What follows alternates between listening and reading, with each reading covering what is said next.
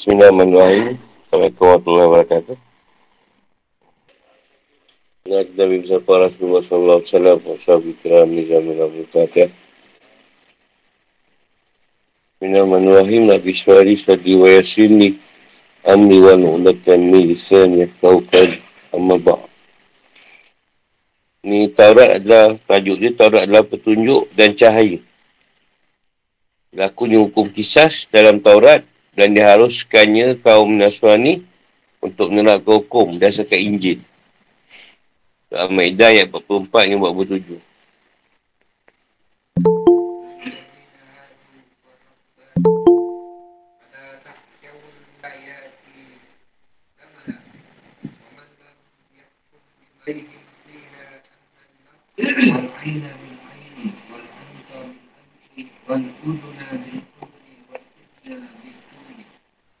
والجرحات والجرح والجرحات قال فمن تصدق به فهو كفارة له ومن لم يحكم بما أنزل الله فأولئك هم أولئك هم الظالمون قفينا على آثارهم به ابن مريم مصدقا لما بين يديه التوراة وآتيناه الإنجيل فيه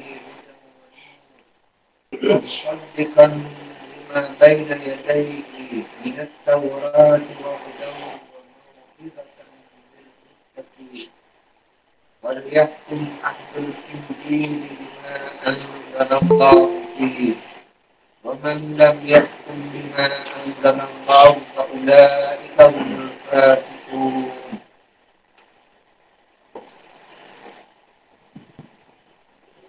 Sungguh, kami yang menurunkan kitab Taurat.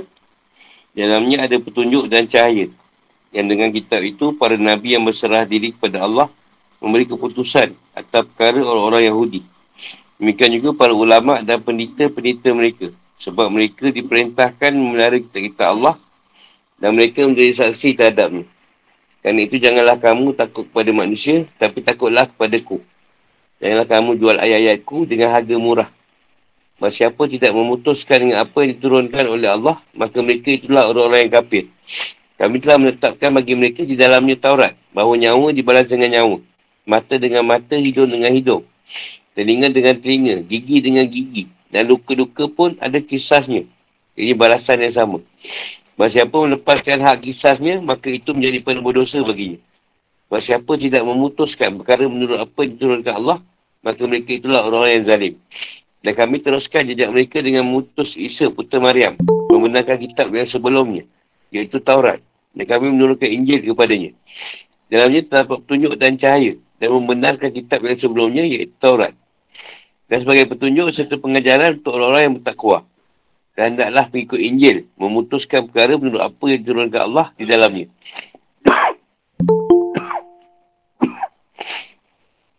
Bahawa siapa tidak memutuskan perkara menurut apa yang diturunkan Allah, maka mereka itulah orang yang fasik. Al-Ma'idah 44 yang 47.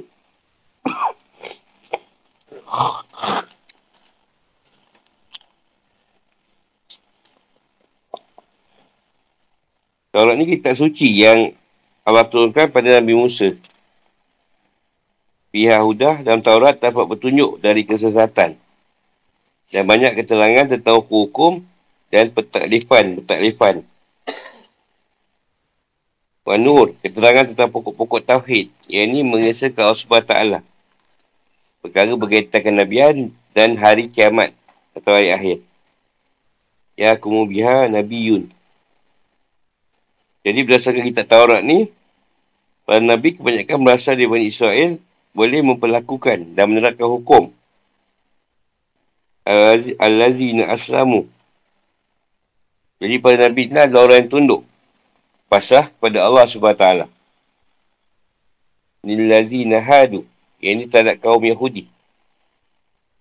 Ribaniun. Ulama yang ada. Yang bijaksana yang memahami. Urusan manusia dan kehidupan.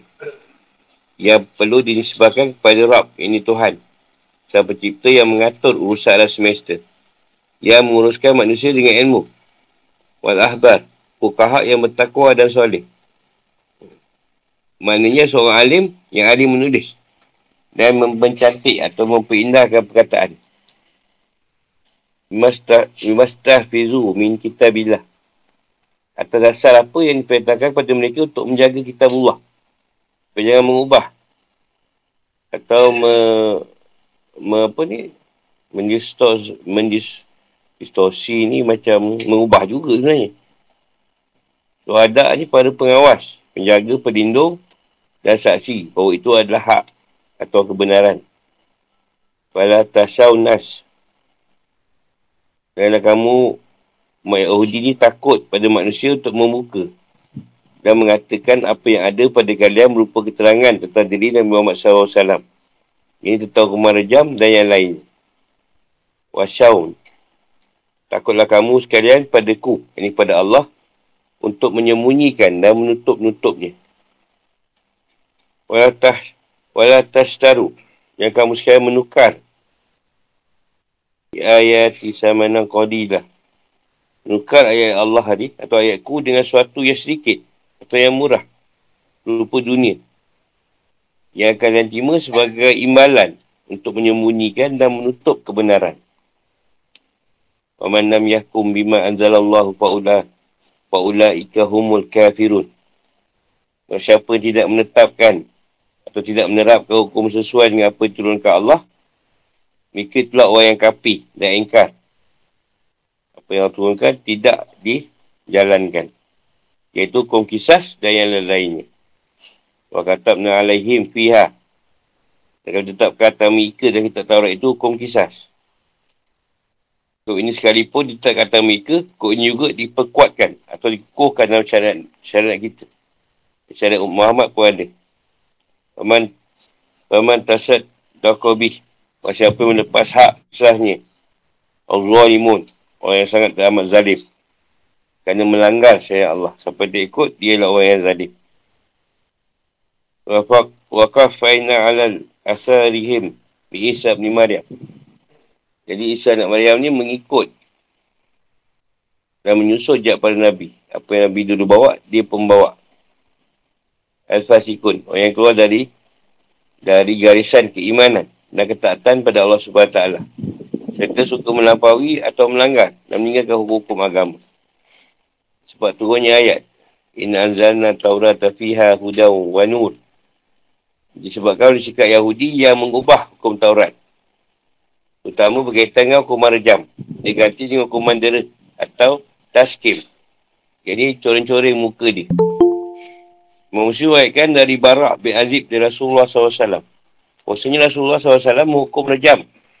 Seorang lelaki-lelaki Yahudi dan seorang perempuan Yahudi.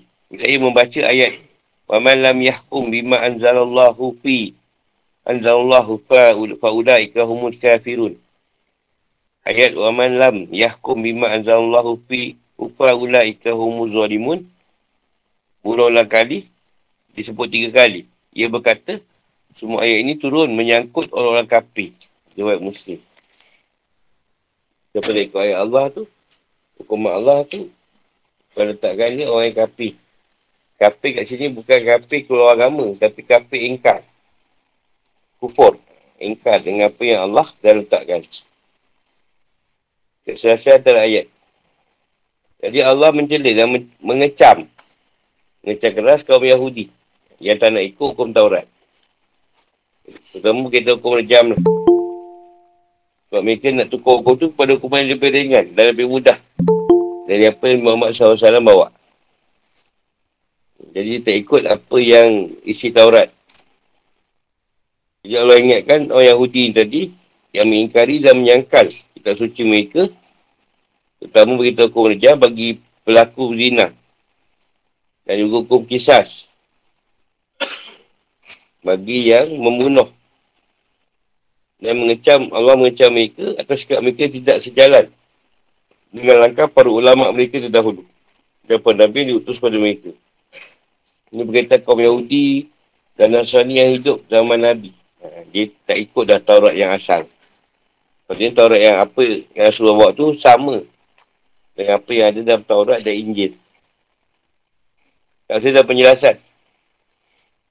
Sebenarnya kami telah menurunkan Taurat pada Musa Al-Kalim yang berisikan petunjuk. Iaitu tangan tentang hukum, taklifan serta cahaya atau nur. Iaitu berupa pokok akidah, berupa mengesahkan Allah SWT. Dan perkara-perkara kenabian serta akhirat. Kami turunkan Taurat sebagai syariat dan konstitusi yang menjadi landasan menerapkan hukum oleh para nabi yang pasrah dan tunduk patuh pada Allah SWT dengan memunikan agama hanya untuknya. Jadi para Nabi diutus Allah SWT kepada Bani Israel setelah Nabi Musa dan Nabi Isa. Ibn Al-Anbari mengatakan kalimat Al-Lazi dan Aslamu adalah sifat kata An-Nabiyun jadi para Nabi. Sebagai satu puji-pujian bagi para Nabi ni tadi. Sebab dia orang tak dan patuh pada Allah. Jadi orang Nabi ni memang orang yang Muslim. Bukan Nabi-Nabi ni orang yang kafir. Jadi banyaklah sanggahan daripada kaum Yahudi dan Nasrani tentang Nabi tadi. Dia banyak bersangka buruk pada para Nabi. Dia bersangka Taurat. Nabi tersebut melakukan hukum pada kaum Yahudi. Taurat adalah syariat yang bersifat khusus. Terbatas hanya bagi mereka. Bukan bersifat umum. Yang benda ni benda yang dah ditetapkan khusus. Tak ada pertukaran kat situ. Nabi Daud, Nabi Sulaiman dan Nabi Isa menakkan hukum dengan menandaskan pada kitab Taurat. Dan berdasarkan kitab Taurat pula, para Bani dan para penita menerapkan hukum. Mereka adalah orang yang soleh dari ketuan Nabi Harun. Yang dimaksud dengan Bani Yunah, di sini adalah para ulama' yang hadir dan bijaksana. Ulama'-ulama' ini tadi yang memahami bagaimana nak menguruskan manusia. Nak menolak atau mengatur atau beri kebaikan kepada mereka. Maksud dengan Al-Ahbar ni, ulama' yang bertakwa dan soleh. Ulama' ni ada dua. Satu yang menyusun, menguruskan keadaan manusia tu. Kalau nak sampai ke ayat tu macam mana? Nak sampai hukum tu macam mana? Satu lagi yang beramal, soleh. Ada ulama' bagian bertakwa. Di penerapan hukum tadi banyak pada berdasarkan Taurat. Bila Nabi tak ada, zaman tu Nabi dah tak ada, Taurat tetap diikuti. Jadi Allah mengambil sumpah janji ulama' untuk menjaga kitabnya dari dua keadaan atau dua sisi. Pertama, mereka menghafalnya dalam dada, membaca dan mempelajari dengan lisan mereka. Kedua, mereka tidak mensisakan hukum-hukumnya dan tidak mengambilkan syari syariatnya. Dia tak tukar. Ulama' dulu dia pegang. Jadi ni atas bani turkan kata Rabbani ni ialah bentuk dari kata Rabbani. Ulama yang arif dan bijaksana yang memahami. Yang boleh mengurus dan mengatur manusia. Atau Al-Ahbar ni atau Al-Ahbar ni maksudnya orang alim. Dia dah alim, dia mendalami bidang keilmuan. Dia dah lah alim, mendalami pula ilmu. Sebab ada sengat ulama yang bagi amal saja. Tanya dia berkaitan amal. Dia tak dekat. Dia tak menguruskan kita. Sebab tu Pak Amal dia boleh bagi. Tapi Pak Pengurusan tu kena cari ulama' yang bagian menguruskan manusia. Yang faham. Sebab contoh kalau orang bagi amal ni atau orang bagian beramal soleh ni dia biasa sabarlah ujian daripada Allah. Dia tak ada penerangan kat situ. Sebab ada manusia ni nak penerangan. Kenapa dia diuji, kenapa ni, kenapa ni. Ha, itu bagian yang ulama' yang bagian mengurus. Dia boleh cerita benda tu. Kalau yang, yang, yang alim ni, yang, yang beramal ni, dia ujian Tuhan tu nak buat macam mana. Ha, tu je lah dia boleh beritahu. Nak buat. Kalau dia buat apa lah. Satu lagi pihak, dia dia menceritakan. Ujian ni sebab apa. Apa yang kau kena betulkan. Ha, dicontohkan macam Abdullah bin Abu Salam lah. Yang beri saksi dan dan dapat testimoni ataupun bukti tentang hukuman rejam dalam kitab Taurat dia menyatakan dalam Taurat ada hukum rejam tu tadi. Dan juga dia beritahu tentang Nabi Muhammad dalam Taurat tu tadi. Dan berita gembira tentang dengan beliau. Abdul Salam ni tak sorok kan. Dia nyatakan Taurat yang sebenar. Ini ayat ni banyak kepada pemuka orang Yahudi. Yang hidup pada masa wahyu Al-Quran. Mereka sembunyikan, mengubah kebenaran setelah mereka bersaksi ke Allah.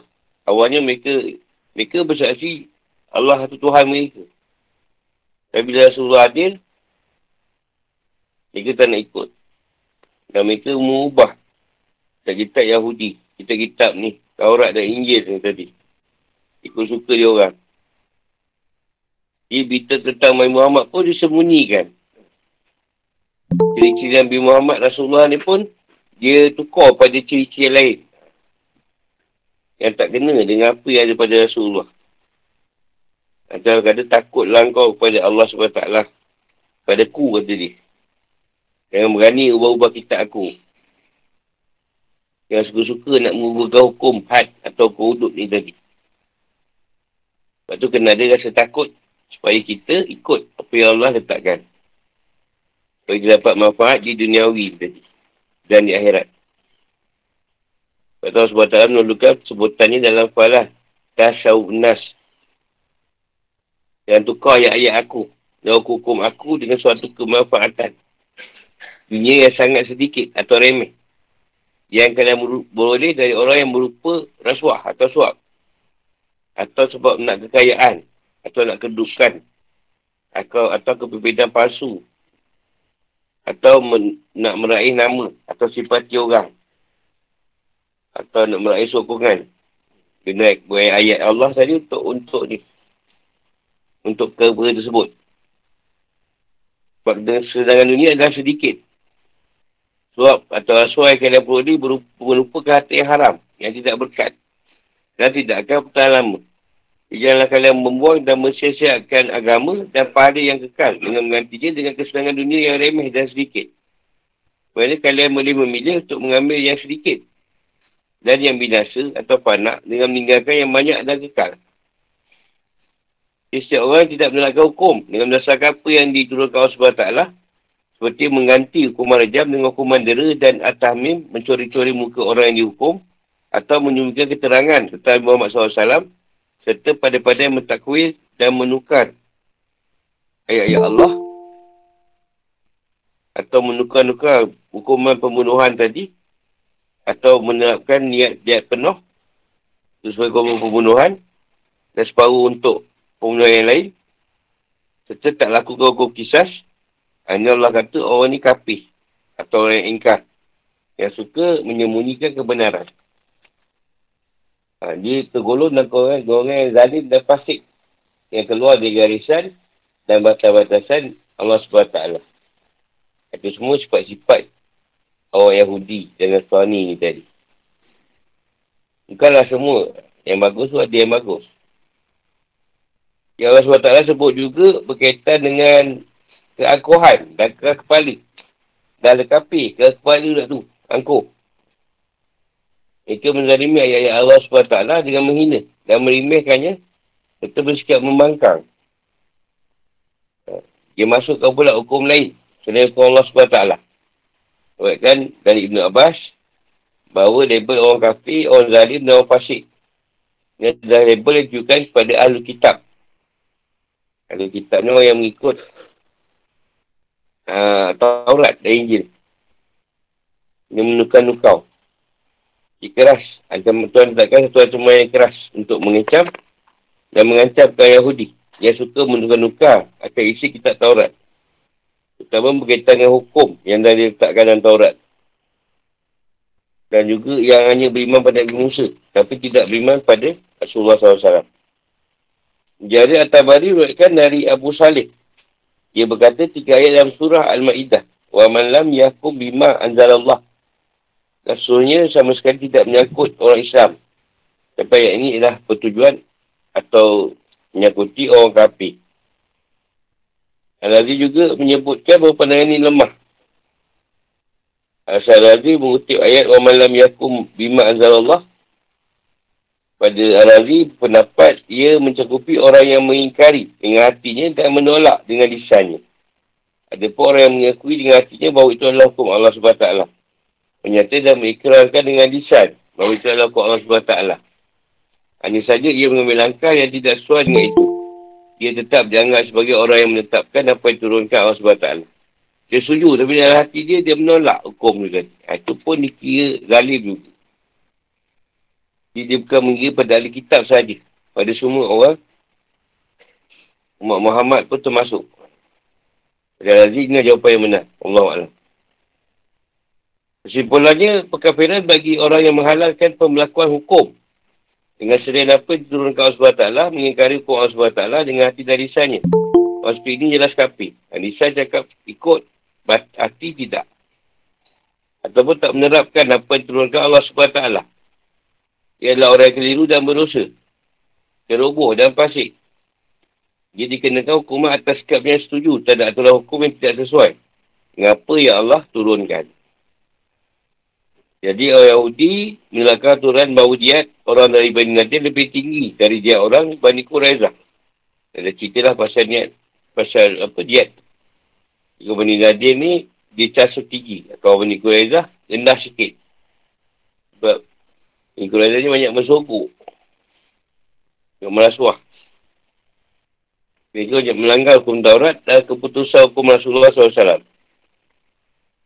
Bila dia bertanya, ah, ayat ayat ni turun. Jadi kami menetapkan dan mewajibkan dalam kitab Taurat hukum setimpal dan sepadan dalam kisah. Orang yang bunuh dihukum dengan hukum membunuh. Orang yang mencahkan mata orang, hukum dia macam mata dia juga dipecahkan. Orang yang motong hidung orang, dihukum dengan hukuman hidungnya dipotong. Orang yang motong tinggi orang lain, dihukum dengan hukuman potong tinggi.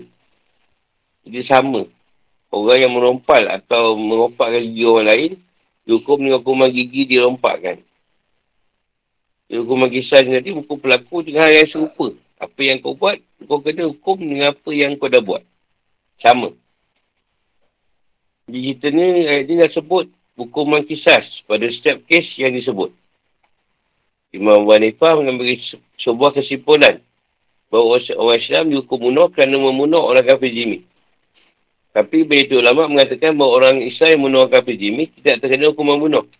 Asalnya kerana ayat ini adalah syariat umat sebelah kaum muslimin. Syariat umat sebelum kita bukan merupakan syariat kita. Itu umat, umat syafi'i. Ia berkaitan dengan syariat umat yang terdahulu. Ha, dia tak berlaku pada kita. Juga berdasarkan hadis yang oleh Imam Ahmad, Tamiji dan Ibn Majah dari Ibn Ahmad. Ibn Amr. Seorang muslim tidak dihukum bunuh kerana membunuh orang kafir. Maksud dengan ayat wal aina bil aini. Itu menghukum seorang yang melakukan hal tersebut dengan hukum yang sama. Tak boleh melampaui batas dan tak boleh lebih. Kalau dia menghilangkan mata kanan korban, dia juga kena dihilangkan mata kanan ni. Tak boleh tukar pula mata kiri. Hukuman kisah tu mesti sama, sepadan. Hukum Taurat lah. Itu ke masalah bayar denda. Hukumannya adalah membayar separuh diat. Kalau dua mata, dia yang dibayar adalah diat penuh. Jika ada orang buta sebelah memecahkan mata orang normal, Imam Hanifah dan Abu Syafi'i, Imam Syafi'i tetap kena kisah. Sebab dia ada mata. Ibn Nabi mengatakan menerapkan hukum umum Al-Quran adalah lebih utama. Kerana itu adalah langkah yang lebih sama di sisi Allah SWT. Memang baik pula punya pendapat si korban diberi kebebasan. Memilih antara kisah atau minta bayar jad atau denda. Ia banyaklah pendapat ni dan dalil-dalil. Tentang masalah ni tadi. Contoh dia kata kalau tu mata buta, ngelaklah orang yang di anu mata tadi tak buta. Sedangkan mata dia buta. Tapi dia hukumnya macam tu, mata bayar mata lah. Dia tak kira orang buta tak buta.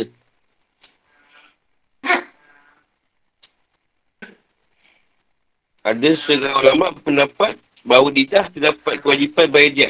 Sesuai dengan kadar hilangnya kemampuan lidah. Dalam mengucapkan 28 huruf. Jika sampai mengakibatkan hilangnya kemampuan berbicara dan mengucapkan secara secara keseluruhan, dalamnya kenalah bayar denda penuh. Dan kalau untuk lidah orang bisu, dalam tempat hukum ad. Ini ganti rugi yang besar. Ditetapkan oleh hakim. Dan saya penyayang para ahli. Contoh yang buat hukum tadi, orang tu bisu. Jadi dah orang bisu. Atau hukuman dia lebih besar. Daripada orang yang tidak bisu. Itu juga hukum fizikal. Seperti mengosakkan kaki atau tangan orang. Tengok, dia tengok luka tu macam mana. Kalau luka tu nampak tulang, ha, hukuman dia pada orang tu, kena nampak tulang lah luka tu. Kalau dia letakkan tulang atau tuan dada. Ha, tengok kat situ. Nak dihukum dia letak tuan dada juga ke atau bayar ganti rugi. Ini ikut hakim lah. Dan ahli juri-juri hakim tu. Nak letakkan macam mana. Ini Allah SWT menyinggung faktor kemanusiaan. Iaitu berilah kemaafan dan sikap bertolak ansur. Siapa yang melepaskan kisahnya dan maafkan si pelaku, itu menjadi kafarat bagi dirinya yang kerana Allah SWT menghapus dan mengampuni dosa-dosanya. Membiasa itu lebih dekat kepada takwa Al-Baqarah. Ini walaupun macam ni hukuman yang ada, tapi Allah tetap suruh kita kalau boleh ampunkan, ampunkanlah. Ha, itu lebih dekat dengan takwa, kata Allah. Atau berarti merupakan sebuah hadis hasan dari Ubadah bin Samit. Rasulullah SAW bersabda bahawa siapa yang berkenan mensedekahkan suatu dari tubuhnya, maksudnya memaafkan dan melepas hak kisahnya atas suatu penganiayaan yang dialami pada sebagian dari tubuhnya, maka ia diberi sesuai dengan kadar persedekahannya itu. Itu atas berani. Dia memaafkan dan melepaskan. Dia tak hukum balik orang tadi. Mana dia diberi sesuai dengan apa yang dia letakkan atau sedekahkan. Siapa yang ingkar dengan hukum yang Allah SWT turunkan berupa hukum kisas. Eh, siapa yang paling? Siapa yang turunkan Allah SWT berupa hukum kisas yang melandaskan pada semangat keadilan. Persamaan dan kesepadanan antara individu-individu yang termasuk orang yang zalim. Yang menzalimi dirinya sendiri dan orang lain. Melanggar batas-batas Allah SWT serta meletakkan sesuatu tidak kena pada tempatnya. Di sini muncul sebuah pertanyaan. Apa faedahnya menyebutkan kezaliman? Ini bahawa siapa yang tak ikut atau putuskan perkara menurut apa yang diturunkan Allah SWT. Mereka itu orang yang zalim. Setelah kekafiran, bahawa siapa yang tidak memutuskan menurut apa yang diturunkan Allah. Mereka adalah orang yang kafir. Padahal kekafiran itu lebih besar daripada kezaliman. Dan kezaliman itu lebih ringan daripada kekafiran. Jawapannya adalah kekafiran adalah pelanggaran Keteledoran ni pelanggaran lah. Yang menyangkuti hak sang kalik. Atau hak yang Allah dah letakkan. Sedangkan kezaliman tadi berkaitan dengan pelanggaran menyangkut pada hak hak manusia. Atau hak jiwa manusia. Allah SWT jelaskan bahawa Taurat merupakan syariat para Bani Israel. Para Nabi Bani Israel. Kami iringi di belakang Nabi-Nabi Bani Israel itu dengan Nabi Isa Putra Maryam. Dia Nabi terakhir kaum Yahudi. Isa Putra Maryam membenarkan Taurat yang atas sebelumnya. Baik secara perkataan maupun perbuatan.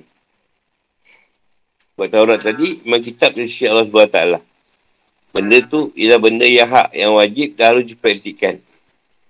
Isa Putra Maryam mempraktikkan dan mengamalkan isi Taurat yang tidak bertentangan dengan Injil. Isa berkata, sungguhnya aku datang tidak untuk membatalkan anamus, iaitu syariat Taurat tapi untuk melengkapkan dan menyempurnakannya. Maksudnya ialah untuk menambah dengan beberapa hukum, nasihat dan pelajaran. Yang ini tadi, Tuhan berikan pada Isa, Putera Maryam petunjuk pada hukum-hukum yang nak dipraktikan serta cahaya yang menerangkan pokok-pokok akidah seperti Tauhid. Cara nak apa ni keluar daripada keadaan syirik dan menyembah berhala. Paganisma ni bahala, nyembah bahala. Injil sebagaimana Al-Quran membenarkan kitab, kitab Taurat. Jadi Allah SWT jadikan Injil sebagai petunjuk dan memberi pengajaran untuk orang yang bertakwa. Kerana orang yang bertakwa yang boleh mengambil manfaat dari Injil. Dua perkara lah kat sini berkaitan cerita Isa ni tadi. Pertama, Al-Masih Putu Maya membenarkan dan memberitahu tentang Taurat. Yang kedua pula, bahawa Injil membenarkan Taurat tadi. Jadi Injil pun menyatakan tentang Rasulullah atau kenabian. Imam Muhammad SAW. Injil menjadi sebab orang-orang boleh mendapat petunjuk pada risalah Islam. Sebab Injil berisikan berita gembira tentang kedatangan Nabi Muhammad SAW, Nabi yang terakhir. Yang merupakan Balkil Seagung ini dalam agama Kristian berarti the Holy Ghost atau the Holy Spirit. Ada pun kata wanuran dan cahaya. Maksudnya adalah keterangan tentang Tauhid, Kenabian dan Hari Kiamat. Jadi Injil tadi secara khusus merupakan pengajaran bagi orang yang bertakwa. Sebab Injil tadi berisikan nasihat, pengajaran dan teguran yang mendalam dan kuat. Lalu mengapa hal ini disebutkan secara khusus bagi orang yang bertakwa? Kerana mereka lah orang-orang yang boleh mengambil manfaat darinya. Seperti firman Allah SWT tentang Al-Quran dalam ayat Bakar ayat 2. Tunjuk bagi mereka yang bertakwa. Jadi Allah dah beritahulah kepada kaum Nasrani supaya mengamalkan dan mempraktikkan dan menerapkan hukum yang turunkan Allah SWT dalam Injil.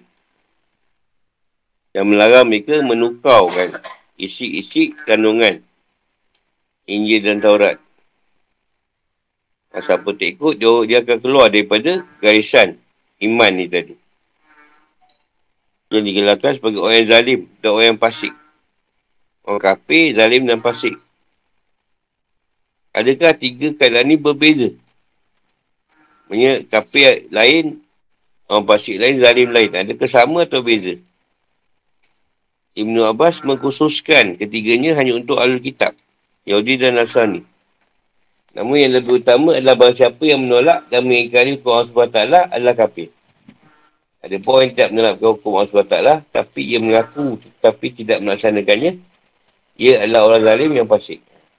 Yang mengaku dia terima tapi tak melaksanakan. Ha, ini zalim dan pasik. Yang tolak, dia kira kapi atau engkar.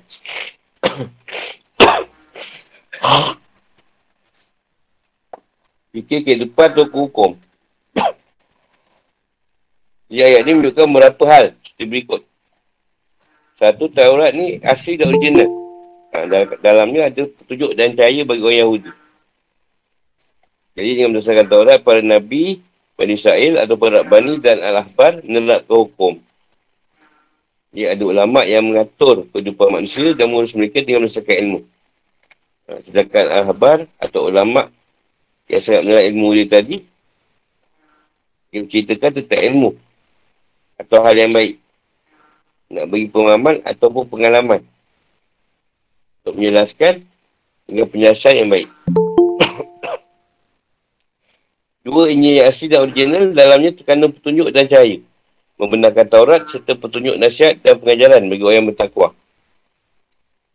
Ha, tiga maksud dan tujuan dari penyebutan Taurat dan Injil dengan ada pujian dan sanjungan adalah untuk, adalah untuk mencegah kaum Yahudi dan Nasrani dan tidak akan mengubah akan Taurat dan Injil. Juga tak ada hukum-hukum yang, yang dah diletakkan. Dan juga Taurat dan Injil ada persamaan atau titik temu dengan Al-Quran. Dan aspek ajar-ajaran pokok dan hukum-hukum yang dasar. Itu juga salah satu faktor yang mengharuskan untuk beriman pada Al-Quran, pada Nabi Muhammad SAW dan kepada risalah beliau. Yang di pemungkas risalah langit. Empat, berlakunya hukum kisas. Di mana yang disebut dalam syariat Nabi Musa. Ia juga dikuatkan dalam syariat Nabi Muhammad SAW.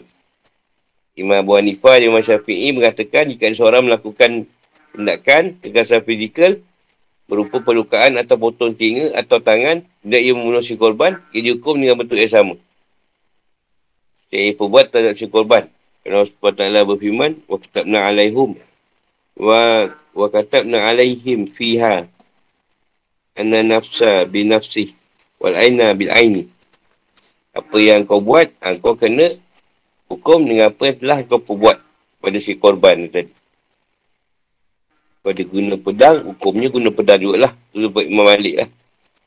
Mikul senjata.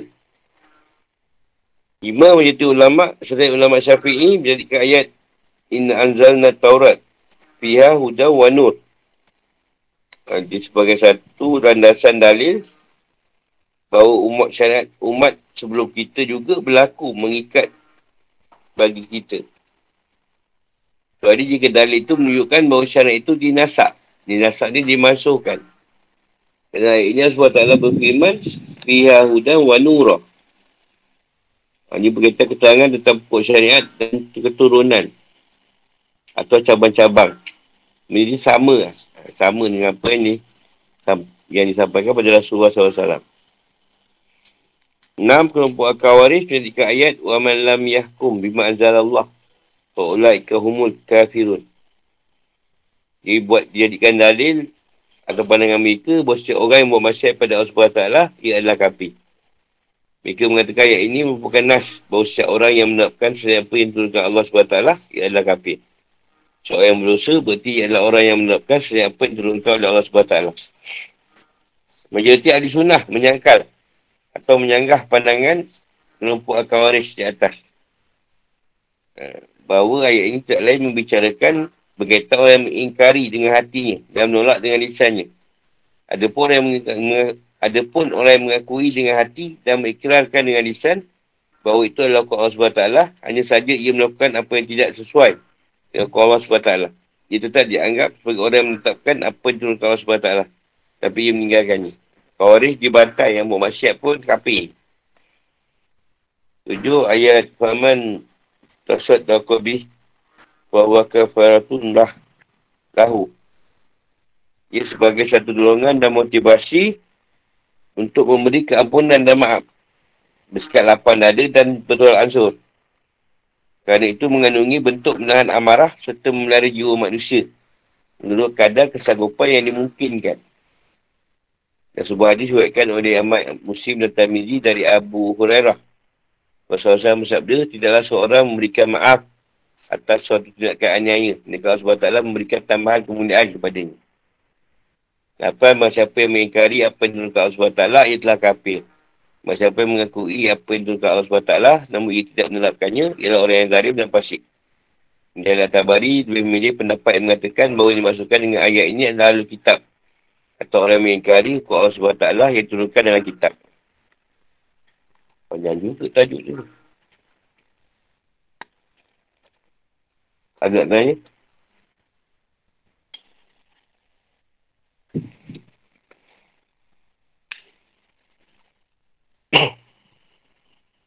Yang pertama dia janganlah jual ayat Quran tu dengan dunia sedikit.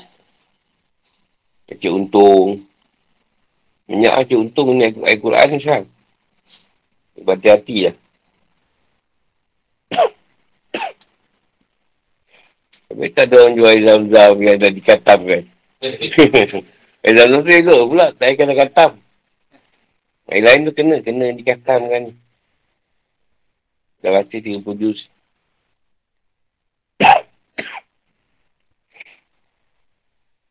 Satu tu apa tak kat ni. Kasuri kajang. Jual. Kasuri kajang ni. Salah satu tu kasihat banyak sangat. Salah satu tu kau sapu kat BBC. Siang ikut cakap. Da'a je. Makin baby ada kot. Sebab tu ayat ni banyak lah yang kena kapi. Kapi dalam dalam menolak teruk Allah di kapi dah kena ingkar. Satu lagi dia menerima tapi tak buat. Ha, itu dipanggil zalim atau fasik. Kapi lah. Ingkar yang lebih berat. Yang satu ni, dia bukan, dia belum dapat melaksanakan lagi. Tapi dia, dia terima. Aku belum mampu bertaubat lah, kata dia. Ha, dia buat salah, tapi belum mampu bertaubat. Atau hukum tadi, dia tak dapat melaksanakan lagi. Sebab mungkin ada masalah-masalah yang berlaku. Ha, tu dah keadaan, ada atau pasik. Tapi ni tolak terus. Ini hukum tak guna lah. Ha, contoh. Hukum ni tak sesuai lah dengan zaman sekarang. Ha, tu dah tolak tu. Tak cakap macam tu. Hukum tu sepanjang masa sesuai. Jadi dia dihukumkan kafir, marahlah pula. Ha, dia bukan kafir. Dia kalau Islam. Kafir engkar. Nah, contoh kita katalah. Aku ni dosa banyak. Tak tahu lah Allah ampunkan ke tidak. Dia tak cakap, ya Allah kau punya dosa sebesar lah sebab kau ampunkan. Tapi dia kata, tak taubat ke? Aku dosa banyak sangat. Tuhan tak ampunkan ke tidak? Ha, dia cakap macam tu. Itu kategori apa tu? Allah cakap, kau doa lah. Entah ampun. Dosa kau besar mana pun, kau ampunkan. Tapi dia kata, ya ke Allah ampunkan dosa aku? Sebenarnya, dia bukan tak nak bertobat. Dia sebenarnya sayang nak tinggalkan dosa yang dia buat tu tadi. Cakap lah macam tu.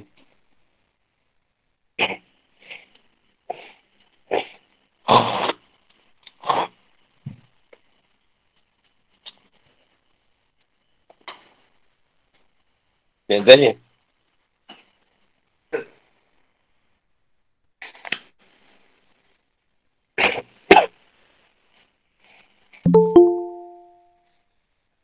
Kita tengok kat sini lah, walaupun yang Udina Suhani ni, banyak melawan Allah SWT ni.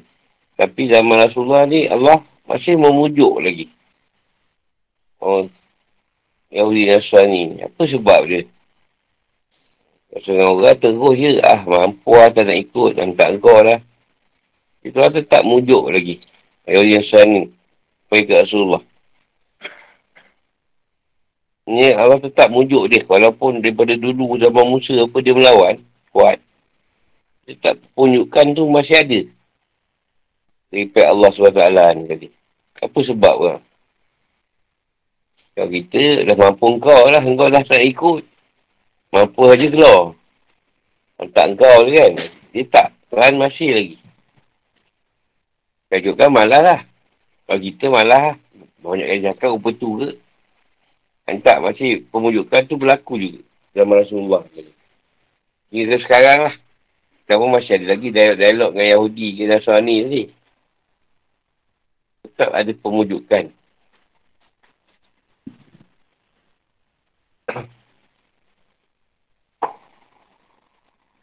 Apa? Eh. Dia, dia buat apa? Oh.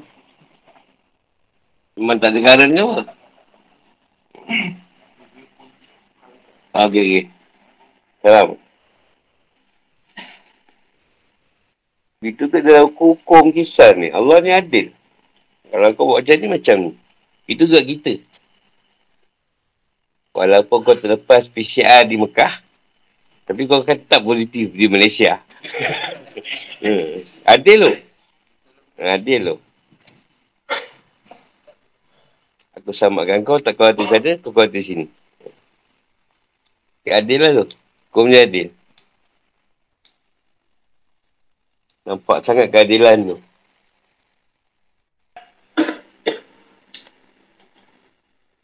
Contoh dulu kita pernah buat salah. Dia tak hukum kita terus. Satu masa yang sesuai dia akan hukum. Dan itu kita tak terima sebab kita lupa yang salah dibalas tadi. Ini salah kita dulu. Balasan tu tadi. Kalau kita sebagai orang yang pasrah, macam Nabi Rasul tu, terima lah hukuman tadi. Tak payah banyak cerita. Contoh kita dah buat salah tu, hukum dia tak banyak lah. Mungkin salah kita tu dia ganti. Hukum, engkau punya hukuman kena fitnah sama 2 tahun. 2 tahun lah kena fitnah je. Engkau 2 tahun, eh asal macam tak ada fitnah tu lagi eh? Fitnah tu macam tak ada pula. Ha, tu je lah. Sebab dulu masa syariat, kita pun selalu kata orang sesat. Jadi dia balas juga. Dulu kau kata orang yang betul tu sesat, kau pun kena jugalah sesat. Bila kau dah betul, ah, sama je lah. Adil lah. Dulu kan kita tak faham. Wah, kikat ke tarikat sesat tu. Padahal kita kan betul no.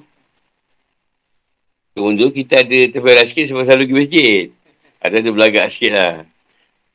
Ada masjid konon. Orang lain semua. Tak tunjuk tu. Apa sebab? Dia masih pujuk. Dan kita lah kadang dia pujuk juga. Kadang dia uji kan. Dia uji kita teruk. Tapi lepas tu dia pujuk juga kita. Ada pujukan dia lah. Ah, betul. Yang sayang ni. Tapi sebab apa? Yang sayang tu tak sebab apa? Yang paling Jawapan yang paling dinamik lah. Ha, dinamik lah pula.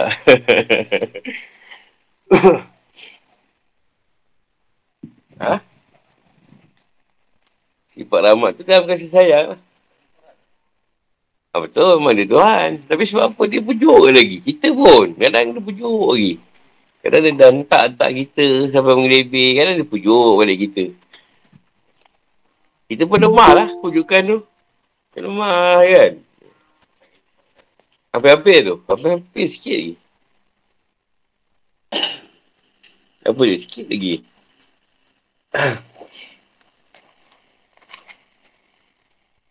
Rahman Rahim lah. Rahman tu kasih. Rahim tu sayang. Dia juga. Tapi uh, macam cerita Muhammad tu tak kau tak tahulah kan. Zaman tu dia ambil cerita adab je. Sebab Yahudi Nasrani tu tak sebagian diri dia juga. Kan? Diri dia juga. Ha, diri dia tu. Yahudi, watak dia juga kat Yahudi tu. Watasan itu watak dia juga. Bukan selain daripada dia punya watak. Watak melawan ni. Dan dia tahu orang yang melawan ni, satu masa mungkin ada satu part yang dia boleh boleh terima. Boleh terima keadaan tadi. Ha, tu yang dia terus terus menerus pemunjukan tu berlaku. Sebab dia tahu diri dia. Diri aku walaupun dia melawan, tapi ada part yang mungkin lemah. Contohlah, dia tak jual kita barang. Lapan kali pergi, tak tak jalan. Dia hantarkan agak perempuan mana, agak cu sikit. Eh, beli. Kau atau kau baru boleh dia beli. Aku pergi lapan kali kat dia. Baca dia cerita. Haram. Tak dia beli ke? Ada, ada kelemahan tu tadi. Berjaya ni. Dia terobos. Ha, maknanya Tuhan tahu. Yahudi saya ni ada juga kelemahan. Dia satu masa dia akan ikut. Walaupun dia degil. Ada badui. Degil juga. Pun susah juga ada badui. Kau tak takkan dalam Quran sebut nama Arab Badui. Yeah. Arab Badui ni kalau zaman kita ni orang yang kuat pada suku. Ha, kalau kita mungkin negeri ni macam negeri sembilan kot. Dia kuat suku dia. Orang suku ni memang dia pelihara. Jaga.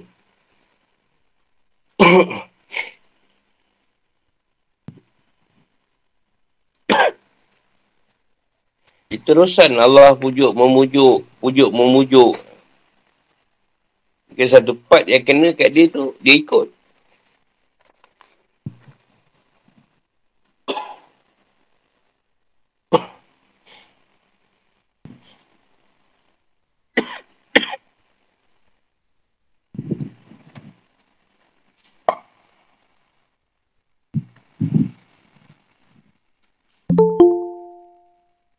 Lagi tanya. Nak basuh buat, buat baru ni pun panjang juga.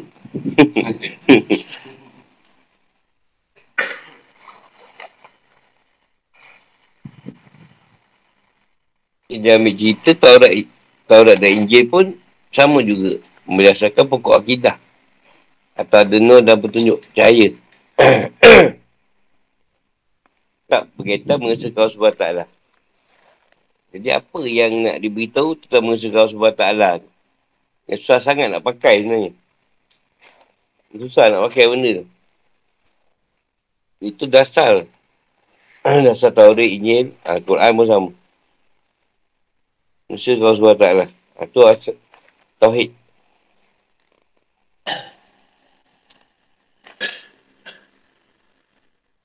Apa ni? Mesti ke Allah. Nombor satu kita kena letak. Macam dia. Eh, tak ada jawapan. Mengesa kau kan tak ajar je. Tak ada jawapan. Mengesa ke Allah tu, pada Nabi Rasul ajar, semua perkara dah daripada Allah. Nombor satu dia. Atau kau kena gangguan ke, kau apa pun susah masalah, semua daripada Allah. Itu nombor satu, kita kena letak. Kenapa bila kena je, gambar setan keluar dulu. Kau tak keluar. Alah ni sekarang Rasulullah ni mengesa ke Allah SWT. Uh, mengletakkan semua perkara daripada Allah. Sekarang Allah suruh Rasulullah berperang. Lepas tu tak pula. Ini bukan daripada Allah, daripada syaitan. ah, macam mana? Susah tau. Ah. Oh, ia pun nak suruh membunuh orang buat apa? Susah.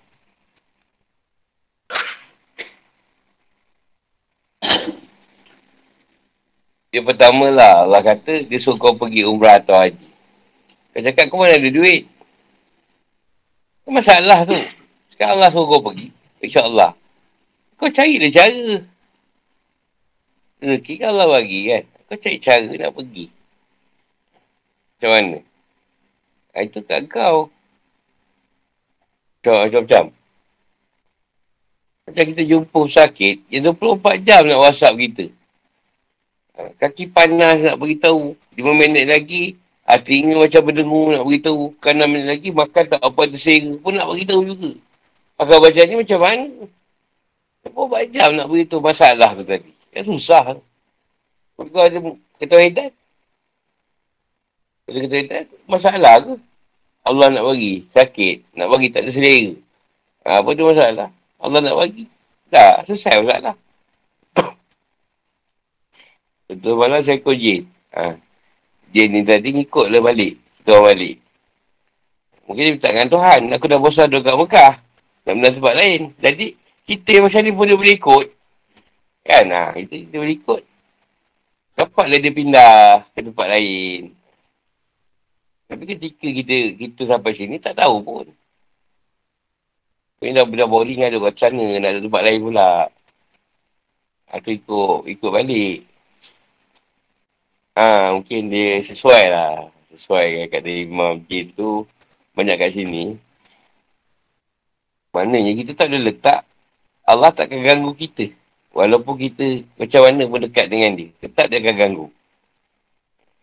Tapi dia ganggu, dah ganggu tadi. Kita tak Allah yang, yang letakkan cerita. Lepas tu kita usaha nak selesaikan. Itu cara dia lah.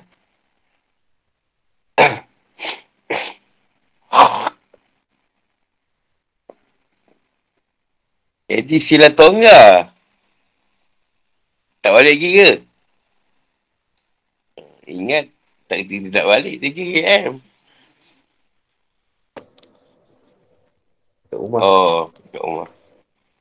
Esok dah boleh, dah boleh mencapak lah.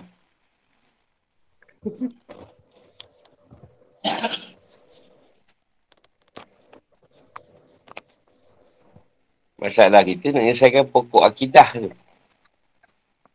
Letak Allah tu. Apa masalah gangguan ke apa Allah tu yang bagi. Baru usaha. Macam sekarang lah kayak ada air. Macam-macam protokol manusia buat.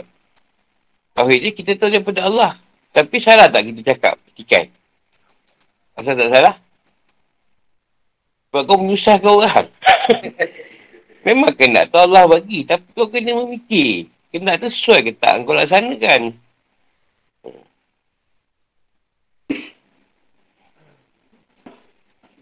Pelaksanaan tu. Tauhidnya hukum Allah tak ditegakkan. Hukum manusia tu yang di disanjung-sanjung. Ha, itu yang dah jadi kedua. Akidah tadi. Contohlah masalah dulu. Orang cewek ajar kuat. Boleh je pihak dia buat satu keadaan beratur. Kan? Boleh. Oh, semua orang dapat cium kan? Dia saja suka biar orang merasak kat situ. Kan? Dia biar orang merasak kat situ. Masalah kat dia. Mereka boleh je seorang-seorang ratus sejam pun dapat. Semua dapat. Jadi dengan sebab masalah beraruk ni dah warga. Pergi semayang. Kalau beratur nak semayang situ dululah. Sekarang dah tutup. Boleh je. Tak masalah pun. Kalau dah beratur, elok. Tapi saja nak semua manusia tu berasak. Gaduh.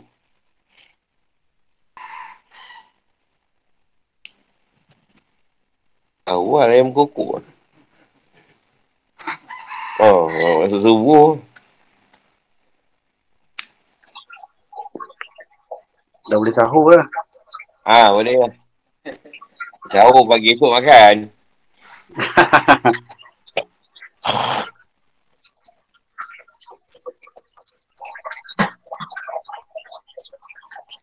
Macam orang kita lah dah. Esok nak puasa, hari ni bukan rasa ni nak makan kedai.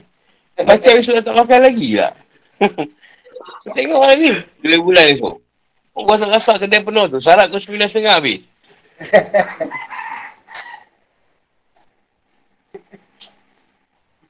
Macam satu kezaliman sangatlah puasa tu.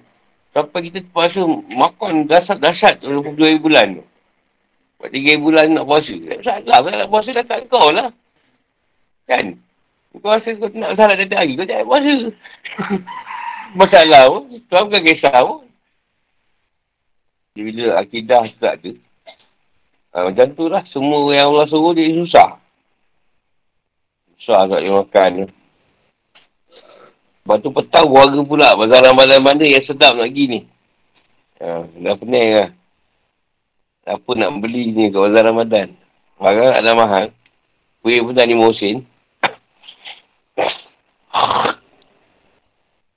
Tak ada Mekah pandai pula pakai korma je. Kan tak terbazar Ramadan. Kan tak ada. Lepas-lepas sama ke? Ada ni nak tanya apa?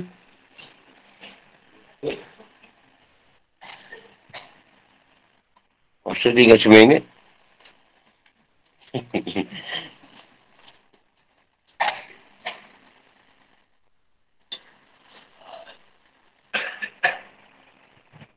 Nak cuba bulan puasa nanti. Kalau ada yang nak berbuka ke, bersahur sini boleh hubungi Pak Kodi lah. Bagi kafe madrasah. Kalau tak nak kena keluar cik pemakan. Atau boleh lah gundi harga berapa.